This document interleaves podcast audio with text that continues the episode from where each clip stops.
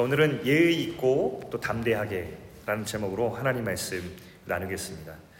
제가 얼마 전 우리 몇몇 청년들과 나눈 적이 있는데 다큐를 하나 보게 되었어요.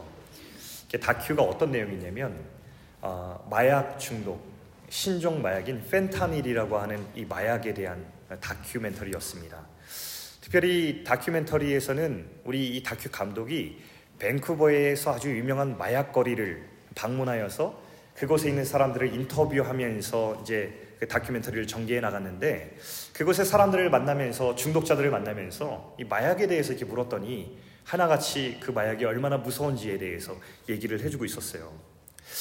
이 펜타닐이라는 마약이 얼마나 이렇게 무섭냐면 몰핀이라고 하는 마약성 진통제와 같이 진통제 치료제로 쓰이는 약이더라고요. 그런데 이것을 마약으로 유통시키는데 값이 싸요. 그러니까 우리 돈으로 5달러 내지 10달러를 내면은 한 번 쓸 만한 약을 얻을 수가 있습니다. 게다가 진통 효과는 몰핀보다 100배나 높아서 이 마약의 이 효과를 굉장히 크게 경험할 수 있다고 합니다. 얼마나 중독성이 큰지 단 두세 번 만에 완전히 중독 상태에 빠지게 만들어서 헤어나지 못하게 만드는 것이 이 펜타닐이라는 마약의 치명적인 이 어, 영향력이라는 것이었죠. 한마디로 사람들의 육체와 정신을 한 번에 파괴시키는 악마 같은 그런 마약이었습니다. 중독자들을 인터뷰하는데 그들이 하나같이 이것을 헤어나올 수 없는 자신의 상태를 얘기했습니다. 그러면서 자기 몸을 보여주는데 몸이요 한 번에 봐도 이빨은 다 녹아 있고 그리고 이렇게 정신은 다 희미해져서 한눈에 보기에도 얼마나 이 사람의 삶이 망가졌는지를 볼 수 있을 정도였습니다. 헤어나오고 싶은데 헤어나올 수 없다는 거예요. 어젯밤에도 이 거리에서 여러 내 마약 중독자 친구들이 마약의 남용으로 오버도즈 해가지고 엠벌스 실려가서 목숨을 잃은 이야기들이 회자되고 있는 그런 무서운 거리였습니다.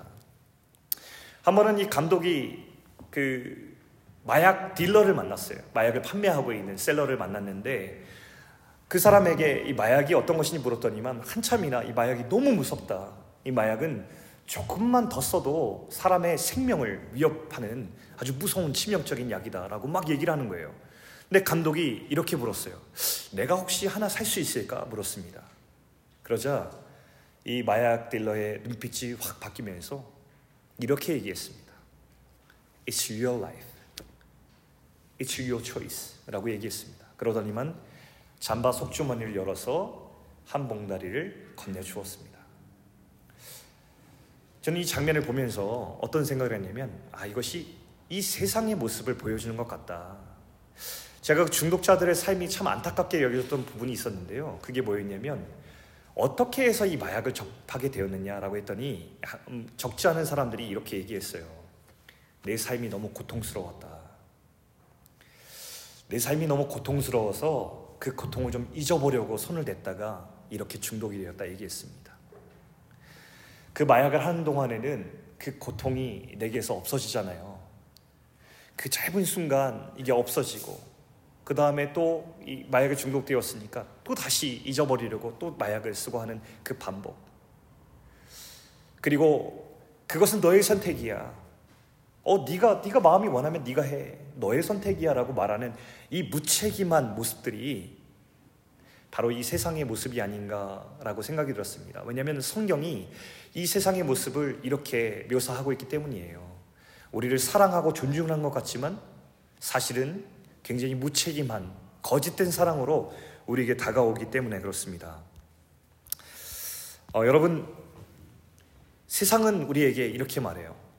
정답은 없어. 네가 생각하는 것이 정답이야. 옳고 그른 것은 없어.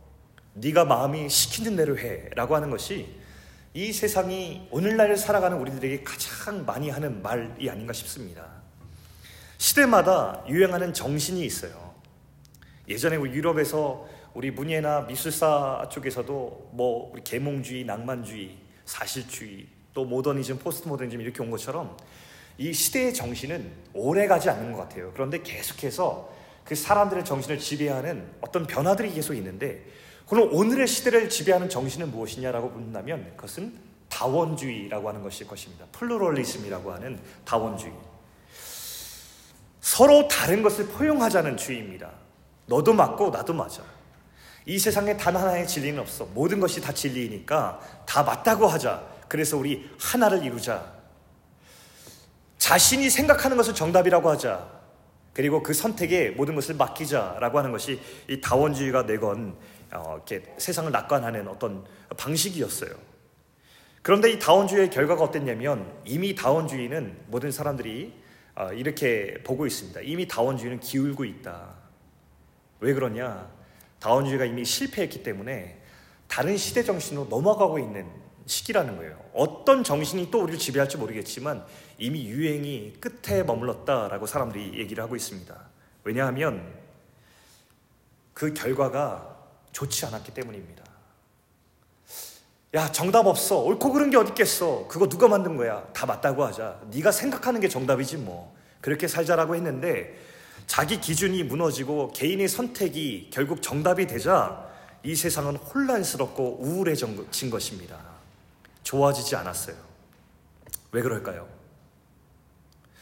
이 세상은 본래 태어날 때에 질서가 있고 기준이 있었기 때문에 그렇습니다. 어떤 사람들이 우리의 도덕성과 양심을 후천적인 학습에 의해서 강요받았다고 보는 사람도 있던데 여러분 그렇지 않습니다. 이거는 제가 하는 말이 아니라 모든 우리 인문학자들이나 우리 사회학자들이 분석하기를 사람은 양심과 도덕성, 윤리라고 하는 것을 이 본능 안에 타고났습니다. 그래서 이것을 자연법이라고 부르죠. 모든 사람 안에 내재해 있는 본성이라고 부르는 거예요. 이게 왜 있을까요? 우리가 가지려고, 가지려고 우리가 선택했을까요? 선택하지 않았지만 우리 가운데 들어 있었던 거예요. 세상에 보냄 받았더니 그런 원리들이 작동하고 있었어요. 근데 그 원리와 질서들을 무시하고 내가 정답이 되려고 하는, 내가 신이 되려고 하고 기진이 되려고 하자 결국 우리 가운데 찾아온 게 뭐냐면 혼란과 우울이었던 거예요. 여러분, 물고기가 물에서 살도록 지음을 받았습니다. 이건 우리가 다 이렇게 인정할 수밖에 없는 거잖아요. 물은, 물고기는 물에서 살 수 있게 되었어요. 여러분이 아무리, 아니, 왜 물고기는 물에서만 살아야 됩니까? 너무 어떻게, 이거 물고기의 자유와 권리를 박탈하는 거 아닙니까? 우리 시위합시다. 물고기를 물 밖으로! 라고 외치면서 시위를 하는 거예요. 여기서부터 다운타운까지. 그래서 이제 막 우리 막 운동하는 거예요. 무브먼트 하는 거예요. 물고기의 자유를 그러면서 물고기를 다 강에서 잡아다가 육지 가운데로 내보는 겁니다. 너희들은 자유야 이제. 너희들 인생을 즐겨. 상상해 보자고요. 이게 정말 물고기를 위한 것입니까? 정말 막 100번 양보해서 물고기가 그런 주장을 했다고 합시다. 물고기들이 그런 주장을 한 거예요. 우리가 왜 이곳에 있어야 됩니까? 당신들은 물 밖에 살면서. 공평하지 않습니다. 우리에게 권리를 달라 우리에게 주장해서 그런 물고기를 있다고 상상해 보자고요. 물고기의 주장이라고 해서 그것을 정답으로 선택한다면 그런 물고기는 잘 살 수 있을까요? 여러분, 자기 정답대로 사는 길이 우리 가운데 아, 그것이 참 행복에 이르는 길이라고 여겨지는 그런 판타지가 있었던 시절이 있었습니다. 그런데 이미 실패했어요. 성경에도 여러분 이런 판타지가 있었던 시절이 있었습니다. 성경의 사사기에 보면 사사 시대에 이미 이런 시대가 있었습니다. 그때의 사람들은요, 자기 마음에 시키는 대로 살았습니다. 근데 이 사사기는 어떤 별명이 있냐면 가장 어두운 책이에요. 왜 어두운 책이냐? 내 마음이 시킨 대로 살아보았더니 망했다라는 것을 알려주는 책이 사사기예요. 여러분 성경에서 우리는 교훈을 받아야 돼요. 이미 역사 속에서 자기 마음에 시키는 것이 정답이라고 생각하고 살았던 사람들이 있었어요. 근데 완전히 망해버렸어요. 그게 사사기의 내용이에요. 그래서 사사기는 그 암흑 가운데 있었던 어두운 이야기를 막 처절하게 그리고 나서 완전 망한 인생들의 이야기를 그려주고 그 비참함의 끝에 마지막 결론적으로 맨 마지막 절을 이렇게 기록하고 있습니다. 한번 말씀 띄워줘 보세요. 같이 읽겠습니다. 시작. 이 당시에는 이스라엘에 왕이 없었으므로 사람마다 자기 생각에 좋을 대로 하였다.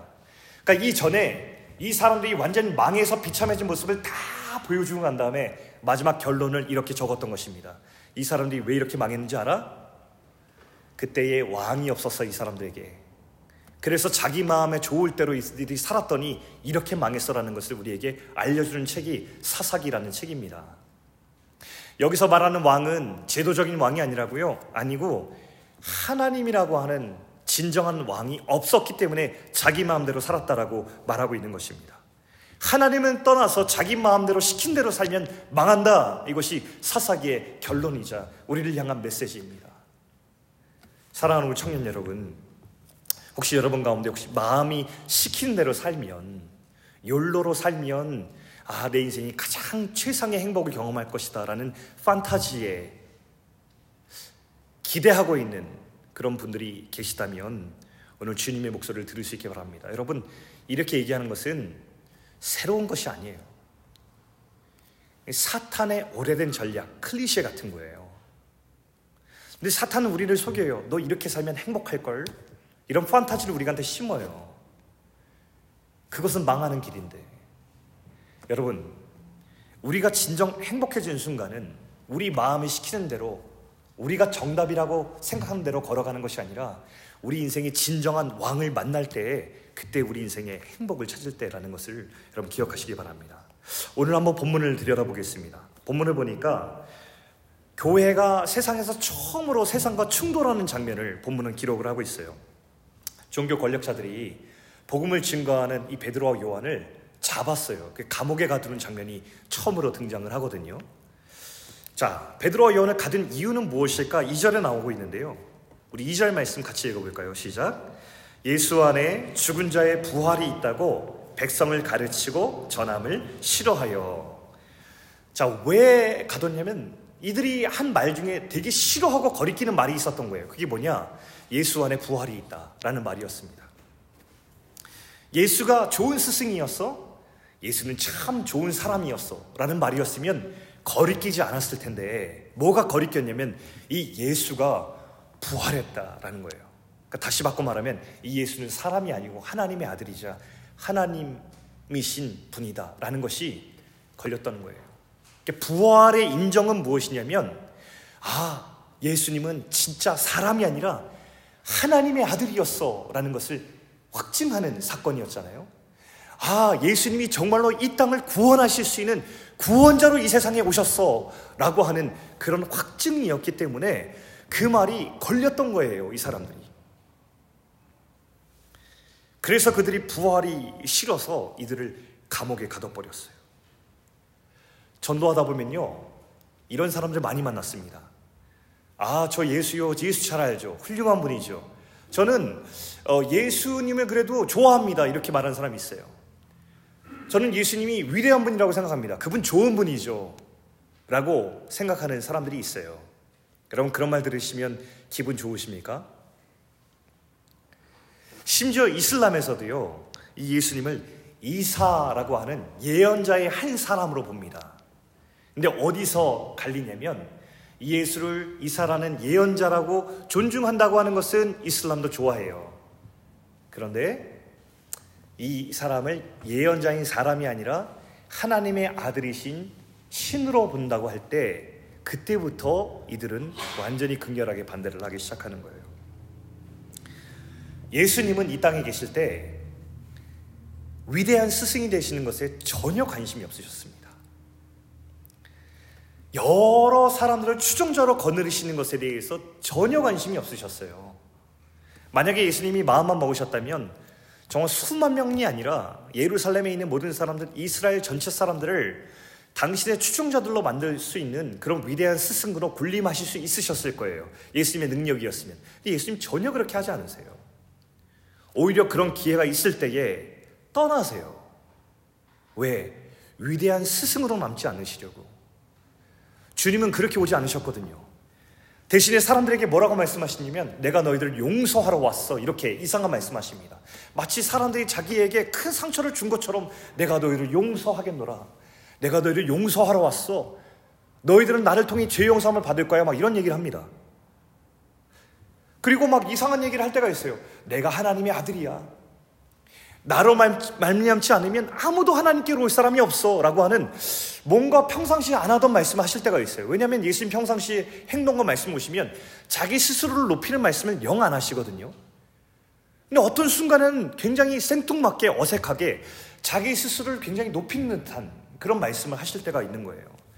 왜 이런 이상한 말들을 하셨을까?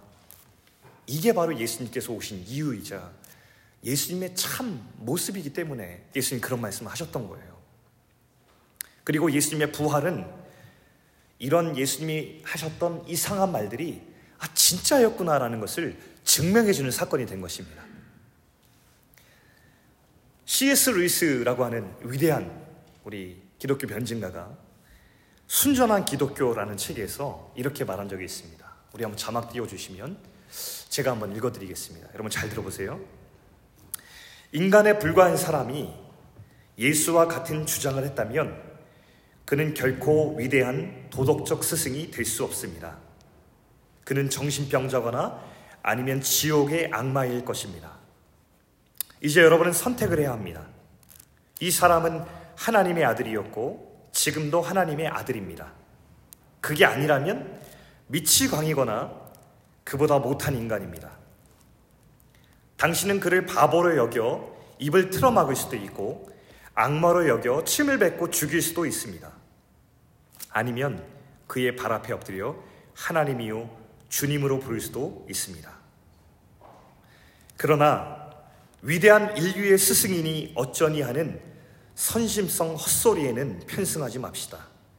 그는 우리에게 그럴 여지를 주지 않았습니다. 성경은 한결같이 예수님을 위대한 사람이 아니라 하나님의 아들이고 우리를 죄에서 구원할 구원자로 우리에게 보여주시고 있어요. 우리는 여기에 타협하지 말고 우리 주님을 우리의 유일한 주님으로 고백하는 그 신앙을 가져야 합니다. 아, 우리는 아까 제가 말씀드렸듯 모든 진리가 다 옳다라는 시대에 살고 있습니다. 이 시대에서 가장 중요한 가치는 포용입니다. 관용입니다. 그러니까 나와 다른 것을 받아들여 주는 거예요. 어, 너 나랑 달라? 괜찮아. 그것도 정답이야. 아, 진리가 이 세상에 어디 있고 옳고 그름이 어디 있겠어? 다 맞아. 그냥 너는 나랑 하나 될 수 있어라고 합니다. 그런데 이상하게도 이 다원주의는요. 기독교를 싫어합니다. 왜냐하면 기독교는 이 예수 그리스도만이 유일한 진리이다. 오직 한 길, 이 세상의 원웨이다라고 주장하기 때문에 이 기독교를 몹시 싫어해요. 근데 이게 다원주의의 모순입니다. 사람들이 아, 기독교를 워러건트하다라고 얘기하는 이유가 바로 여기 있는 거예요. 근데 이 다원주의가 왜 모순이냐면 다원주의가 서로 다른 것을 받아들이는 게 다원주의잖아요. 근데 이 예수 그리스도가 진리라고 얘기하는 이 주장의 다른 점을 받아들이지 못하고 싫어하고 배척하는 것이 이 다원주의의 주장이거든요. 모순이죠. 여러분 근데 이 다원주의의 주장이 그 이 포용이 아름다워질 때는 어느 순간이면 모든 게 다 서로 진리로 주장하지 말고 모든 것에 다 진리가 있다고 하고 구원이 있다고 하자. 그리고 우리 하나 되자. 그렇게 평화를 이루자라는 것이 다원주의가 주장하는 것이거든요. 근데 모순이 뭐냐면 다원주의는 이런 주장에 다 동의를 해줘야 돼요. 그러니까 뭐냐면 이 다원주의가 또 하나의 이 시대의 절대적 진리로 주장되고 있는 거예요. 이 주장에 동의하지 않으면 배척당해요. 이게 다원주의의 모순인 거예요. 근데 우리 기독교가 이야기하고 있는 이 진리라고 하는 것도 진리의 특성상 어쩔 수가 없는 것입니다. 여러분, 진리가 여럿이 될 수가 있어요? 진리는 유일한 하나의 사실이고 진실이기 때문에 진리라고 부르는 것입니다. 여러분, 여럿이 같이 살아가는 세상 속에서 어떤 것이 올바른 진리로의 길이겠어요? 여러분 이렇게 얘기하는 게 더 옳지 않을까요? 나도 진리라고 믿는 거예요. 예수님이 진리라고 믿어요. 또 다른 종교는 다른 진리를 주장해요. 그렇다면 우리가 서로 어떻게 해서 이 진리가 참이라고 주장하는지 서로 진실하게 대화하고 서로 다른 점을 서로에게 증거하고 그렇게 서로 어떤 것이 참인지를 서로 알아보고 나아가는 길, 그렇게 존중하는 길이 진짜로 진실한 존중 아니겠어요? 근데 다원주의는 왜 이게 존중이 아니냐면 서로 덮어놓고 이 과정을 생략하자는 거예요. 야, 그냥 다 진리라고 해. 진리는 다 여럿이라고 해. 어떻게 진리가 하나겠어? 그냥 다 진리라고 하고 그냥 우리 싸우지 말자. 그래서 다원주의는 서로 대화하지 않아요, 여러분. 이것은 저는 오히려 존중이라기보다 서로 가운데 이 과정을 생략하고 싶은 무관심과 무책임함이 아닐까라고 생각이 듭니다. 여기 과학적 진리 하나를 한번 볼게요. 지구는 둥글다라는 하나의 명제를 봅시다. 이것은 진리라고 이 시대에 여겨지고 있죠. 과학적 진리로. 여러분, 지구는 둥글다 다 인정하시죠? 그런데 여러분, 아직도 이 세상에는요, 지구가 둥글지 않다고 주장하는 사람이 있어요.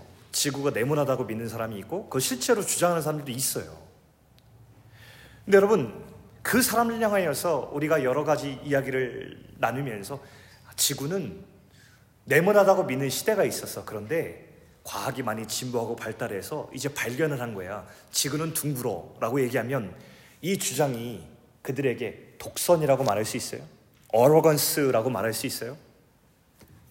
그렇게 말할 수 없죠, 여러분. 다원주의 안에서 주장하는 것은 야, 지구는 둥글기도 하고 네모날 수도 있고 세모날 수도 있어. 다 정답이야. 우리 싸우지 말자. 그냥 각자 믿는 대로 정답이라고 여기고 살자는 거예요. 여러분 이게 동의가 되세요? 진리의 특성은 하나의 진실이기 때문에 다른 모든 진리라 주장하는 것에 대해서 배타적일 수밖에 없는 거예요. 이건 진리라고 하는 그 단어가 가진 특성입니다. 여러분, 우리는 모두 진리다라는 대신 각자가 믿는 진리가 왜 유일한 진리일 수밖에 없는지를 서로 존중하면서 대화하는 것이 훨씬 더 큰 존중이라는 것을 우리는 좀 알아야 될 것 같습니다. 어, 그런 의미에서 이 단 하나의 진리를 잘 설명하고 있는 책이 우리 가운데 들려진 성경이라고 말할 수 있어요. 성경은 하나님이 누구신지를 기록하고 있습니다. 하나님은 인격적인 분이시고 우리를 기쁨과 사랑 안에서 창조하신 하나님이라고 성경은 분명하게 기록하고 있습니다. 성경은 하나님께서 이 세상에 유일한 원인이심을 밝히고 있고 우리 인생을 이 세상에 보내신 이유라고 말씀하시고 있으며 그래서 우리 인생이 이 땅을 살아갈 목적을 가지고 있다고 설명하고 있습니다. 하나님은 우리와 사랑의 관계, 인격적인 관계를 맺고 살아가길 원하신다고 하나님의 마음이 성경 안에 들어있고요. 그럼에도 불구하고 하나님을 떠나 살고 있는 우리를 향한 안타까운 하나님의 마음이 무엇인지, 그럼에도 불구하고 우리를 계속해서 사랑하셔서 찾아오신 하나님의 역사, 그 이야기가 이 성경 안에 고스란히 다 담겨 있습니다. 성경은 어느 하나 빼놓지 않고 우리 세상이 어떻게 시작되었는지, 세상의 원인과 세상에서 일어난 모든 일들을 빠짐없이 우리에게 설명하고 기록하고 있는 책입니다. 이런 책은 이 세상에 없다고 저는 확신합니다. 이 사랑하시는 하나님께서는 하나님을 떠난 사람들 보시면서 너무너무 괴로우신 마음을 처절하게 표현하셨고, 우리를 돌아오게 하려고 얼마나 많이 외치시고 찾아오셨고 우리를 부르셨는지를 성경이 말씀하고 있습니다. 왜냐하면 하나님은 우리를 사랑하시는 이 땅의 유일한 분이시기 때문에 그렇다고 말씀하십니다. 사람들이 과연 그러한가 여전히 돌아오지 못하자 그때 하나님께서는 이 땅 가운데 결정적인 사건을 일으키십니다. 십자가와 부활. 예수님이 십자가와 부활을 이 땅 가운데 이루셔서 우리 죄를 다 용서하시기 위해서 예수님을 우리를 대표해서 죽이시고 또한 그 예수님을 살아나게 하셔서 우리 죄가 다 용서받았고 우리가 죽음에서 다시 살아났음을 우리에게 빛으로 비춰주신 사건이 이 십자가 부활의 사건이었습니다. 그리고 우리에게 말씀하시는 거예요. 봐라. 내가 너희를 너무 사랑해서 너희를 살릴 길을 여기 예비했다. 너희를 구원할 힘이 너희 스스로 가지고 있지 않아서 내가 이 땅에 나와서 가장 공의롭고 가장 너희를 사랑하는 방법으로 십자가 부활이란 길을 열어놓았다. 내가 너희를 너무 사랑해서 이뤄놓은 길이다. 그러니 이 길로 너희를 초대한다. 나랑 같이 살자라고 주님께서 우리를 향해서 이뤄놓으셨다는 거예요. 그래서 이 길이 오직 한 길, 오직 하나밖에 없는 진리인 것입니다. 그래서 우리가 이걸 믿고 따라가는 것이죠. 본문 12절 말씀 우리 핵심 구절인데요. 같이 한번 읽어보겠습니다. 자, 시작. 다른 이로서는 구원을 받을 수 없나니 천하 사람 중에 구원을 받을 만한 다른 이름을 우리에게 주신 일이 없음이라 하였더라. No other name. 다른 이름은 없습니다. 시대의 정신과 유행이 우리에게 그렇게 말할 때가 있습니다. 어떻게 그 하나의 이름만이 진리냐? 라고 말하면서 여러 길이 있을 거다라고 하는 무책임한 소리를 할 때가 있지만 우리는 이 다원화된 사회 속에서 여전히 이 믿음을 굳건히 고백할 수 있게 바랍니다. No other name. 오직 한 길, 예수 그리스도. 그분이 나의 생명이 되십니다. 그분이 나의 주님이 되십니다. 이렇게 고백할 수 있는 저 여러분 되시길 주의 이름으로 축복합니다. 이 다원주의 세상 속에서 우리가 굳건한 신앙 고백을 하는 것 참 중요한데 여기서부터 굉장히 중요한 한 가지 태도가 있습니다. 우리 8절 말씀 한번 읽어보겠어요.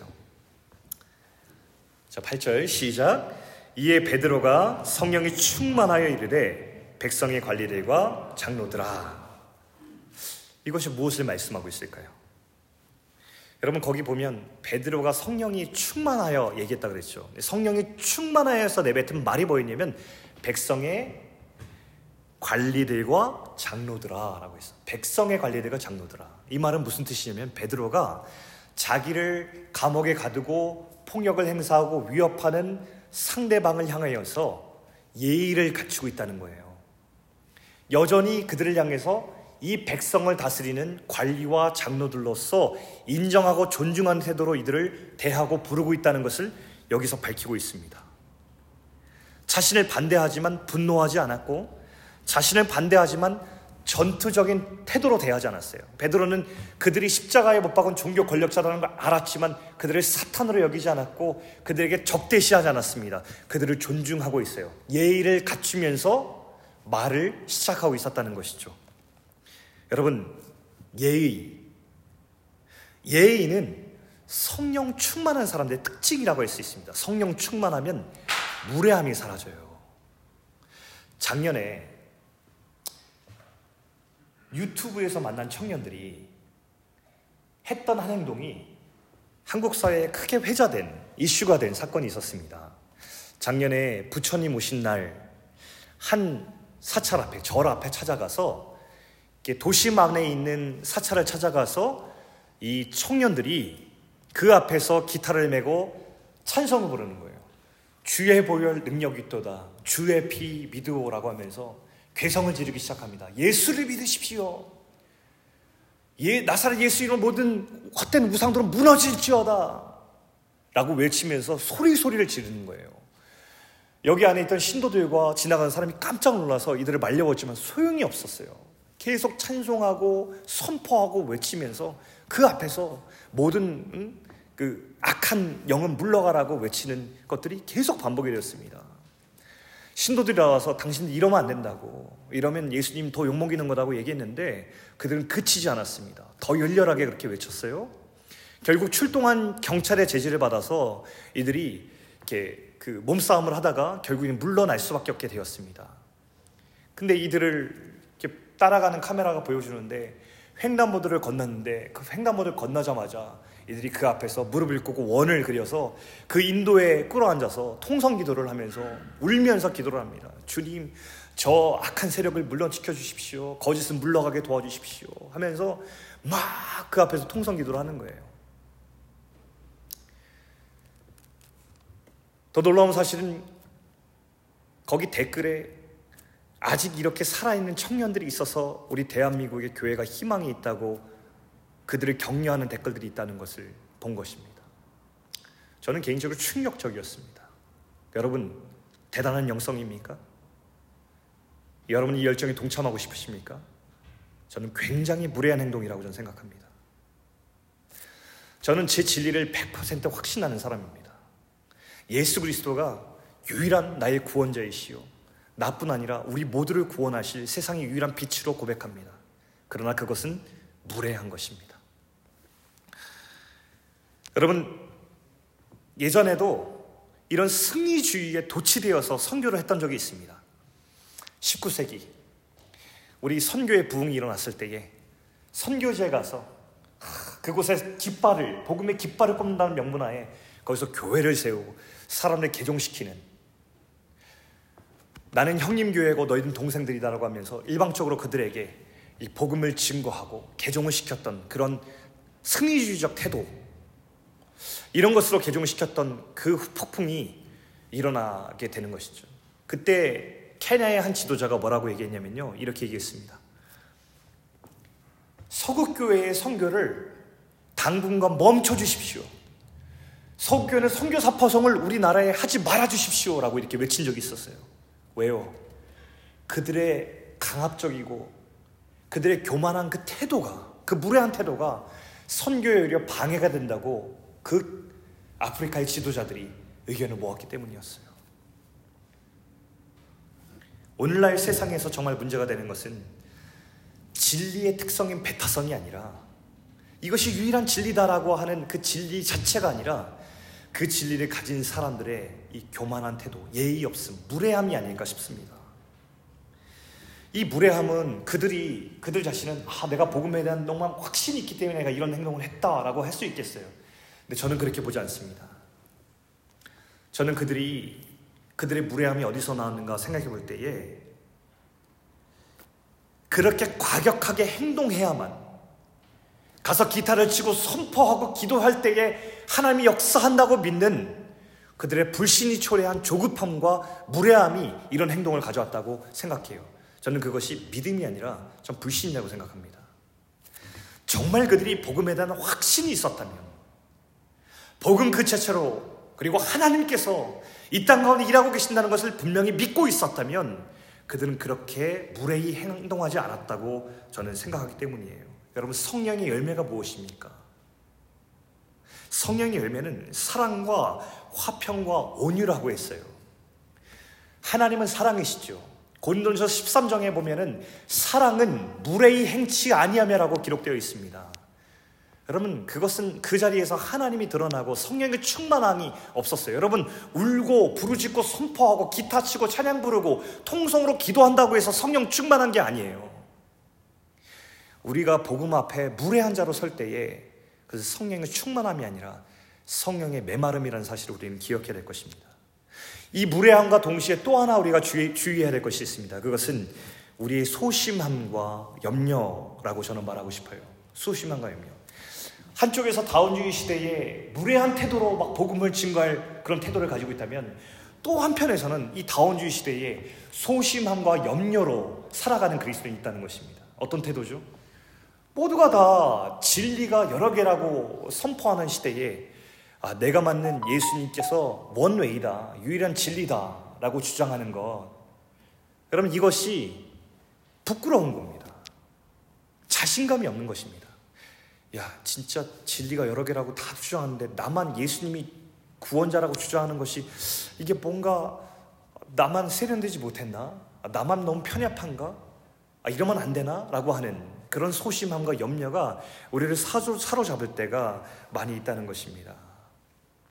특별히 유럽과 북미 지역에서는 이 복음에 대한 확신을 굉장히 빨리 잃어가고 있습니다. 그러나 우리는 무례하진 않아야 되지만 복음에 대한 자신감은 회복해야 됩니다. 이것을 성경은 담대라고 표현합니다.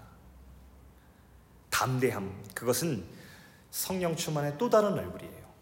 예의라고 하는 것이 성령 충만의 한 얼굴이라면 그러나 담대함도 성령 충만의 또 다른 얼굴이라는 사실을 우리는 알아야 되겠습니다. 복음에 대한 자신감을 갖되 예의 있게 성령께서 우리를 사용하시는 만큼 우리의 복음을 증거하는 것 그리고 그 나머지는 하나님께서 하시는 일에 신뢰하며 맡기는 것 그것이 우리가 증인으로서 살아가야 될 모습입니다. 제가 유학 시절에 성교학자였던 주임 교수님이 계셨어요. 나이가 많이 드신 그 교수님께서 이런 얘기를 해주시더라고요. 여기 한 가지 흥미로운 얘기가 있다. 캐나다 교회는 많이 늙었다는 거예요. 특히 백인 교회 중심으로 급격히 쇠락하기 시작했다는 거예요. 개인주의와 이런 다운주의 시대 속에서 교회가 텅텅 비기 시작해가지고 교회에 가면은 할아버지 할머니들 몇몇이 남아 있고 그리고 그마저도 돌아가시면 교회가 문을 닫고 그런다는 거예요. 그게 너무 일반적이라는 거예요. 그런데 이상하게도 캐나다 통계를 보면 매년 캐나다 교회의 숫자와 캐나다 성도의 숫자는요 올라가고 있답니다. 그게 왜 그러냐면 아프리카와 아시아와 남미에서 이민 오는 사람들의 숫자 때문입니다. 여기 안에 있었던 서구 문화에 익숙했던 그 사람들은 다원주의 사회에서 계속해서 쇠퇴하고 몰락했지만 이 성권에 살지 않았던 아프리카, 아시아, 남미 지역에서 오는 사람들은 이곳에 도착하자마자 교회 공동체를 이루고 그리스도의 말씀을 중심으로 교회를 개척하고 그 말씀을 따라 부흥을 꿈꾸면서 오히려 캐나다 교회의 성도의 수와 교회의 수는 늘어나고 있다고 얘기하면서 참 흥미로운 사실이다 이렇게 얘기한 적이 있습니다. 여러분 유럽과 북미의 교회들이 무섭게 쇠퇴하는 동안에 그 밖의 지역들은 교회가 부흥하고 있었다는 것이죠. 1989년에 지금으로부터 한 30년 전에 아주 귀한 책 하나가 쓰여졌습니다. 다원주의 사회 안에서의 복음이라고 하는 레슬리 뉴비긴이라고 하는 사람이 쓴 책인데요. 이분은 인도 선교사였고 선교학자이자 많은 책을 남기면서 굉장히 교회들에게 큰 도전을 해주었던 분이에요. 근데 이분이 이 책을 쓰면서 마지막 챕터 제목을 뭐로 잡았냐면 복음에 대한 자신감이라고 이 챕터 제목을 잡았습니다. 거기에다가 책의 말미에다가 뭐라고 이렇게 예측을 했냐면 이런 예측을 썼어요. 앞으로 수십 년 동안 유럽의 성도들은 극소수로 줄어들고 그 밖의 나라들의 교회는 급성장할지 모른다 라고 하는 이런 예측을 했습니다. 30년 전입니다. 성교학자로서의 예측이었는데 이 책이 쓴 지 30년이 지났어요. 30년 지나고 나서 그 예측은 정확히 맞았습니다. 자, 그가 어떻게 책을 마치냐면요. 이렇게 맞춰요. 한번 띄워줘 보실래요?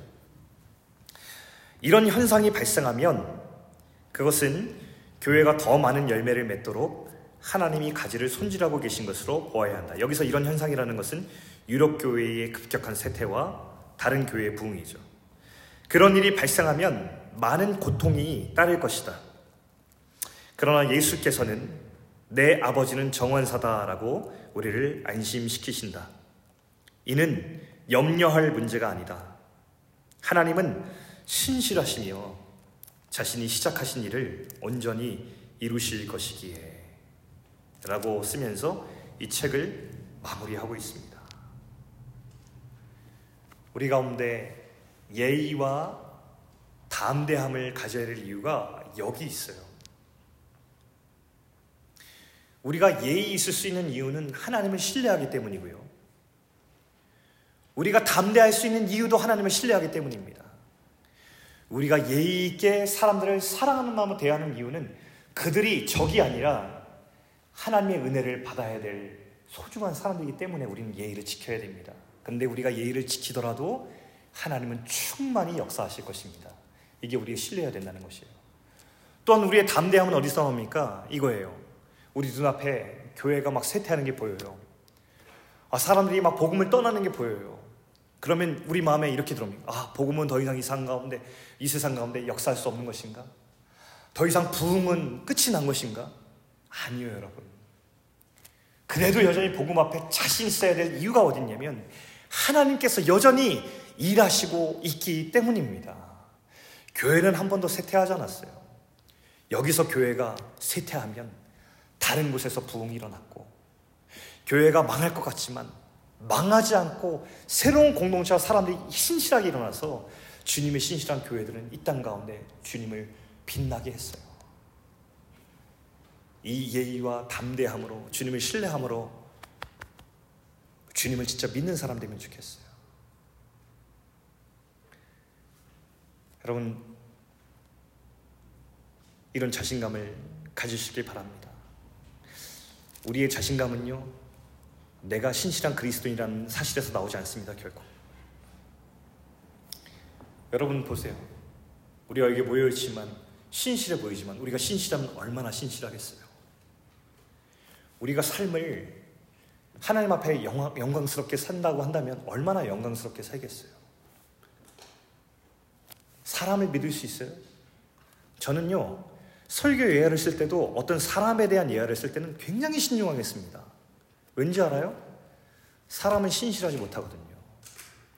예화를 섣불리 썼다가 그 사람이 신실함에서 탈락했을 때에 그때 오는 데미지가 있기 때문에 저는 사람에 대한 예화는 굉장히 신중하겠어요. 제가 어떤 사람을 인용해서 쓸 때는 그 사람의 현재의 모습을 충분히 설치해 본 다음에 그 다음에 제가 인용하거든요. 그만큼 우리가 약하다는 거예요. 우리에게 자신감이 있습니까? 변화된 우리 모습에 확신이 있습니까? 아니에요. 우리의 자신감은 어디서 와요? 그런 신실하지 못한 모습으로 나오는데도 불구하고 여전히 오늘 부활하신 예수님께서 우리에게 찾아오셔서 여전히 안아주시고 여전히 내 아들이다, 내 딸이다 품어주시는 그 변함없이는 주님의 모습 때문에 우리 가운데 자신감이 있는 거 아니겠어요? 여러분 예수 잘 믿고 싶죠? 우리가 얼마나 예수 잘 믿을 수 있겠어요? 물론 결단과 다짐은 중요하죠. 우리 편에서요.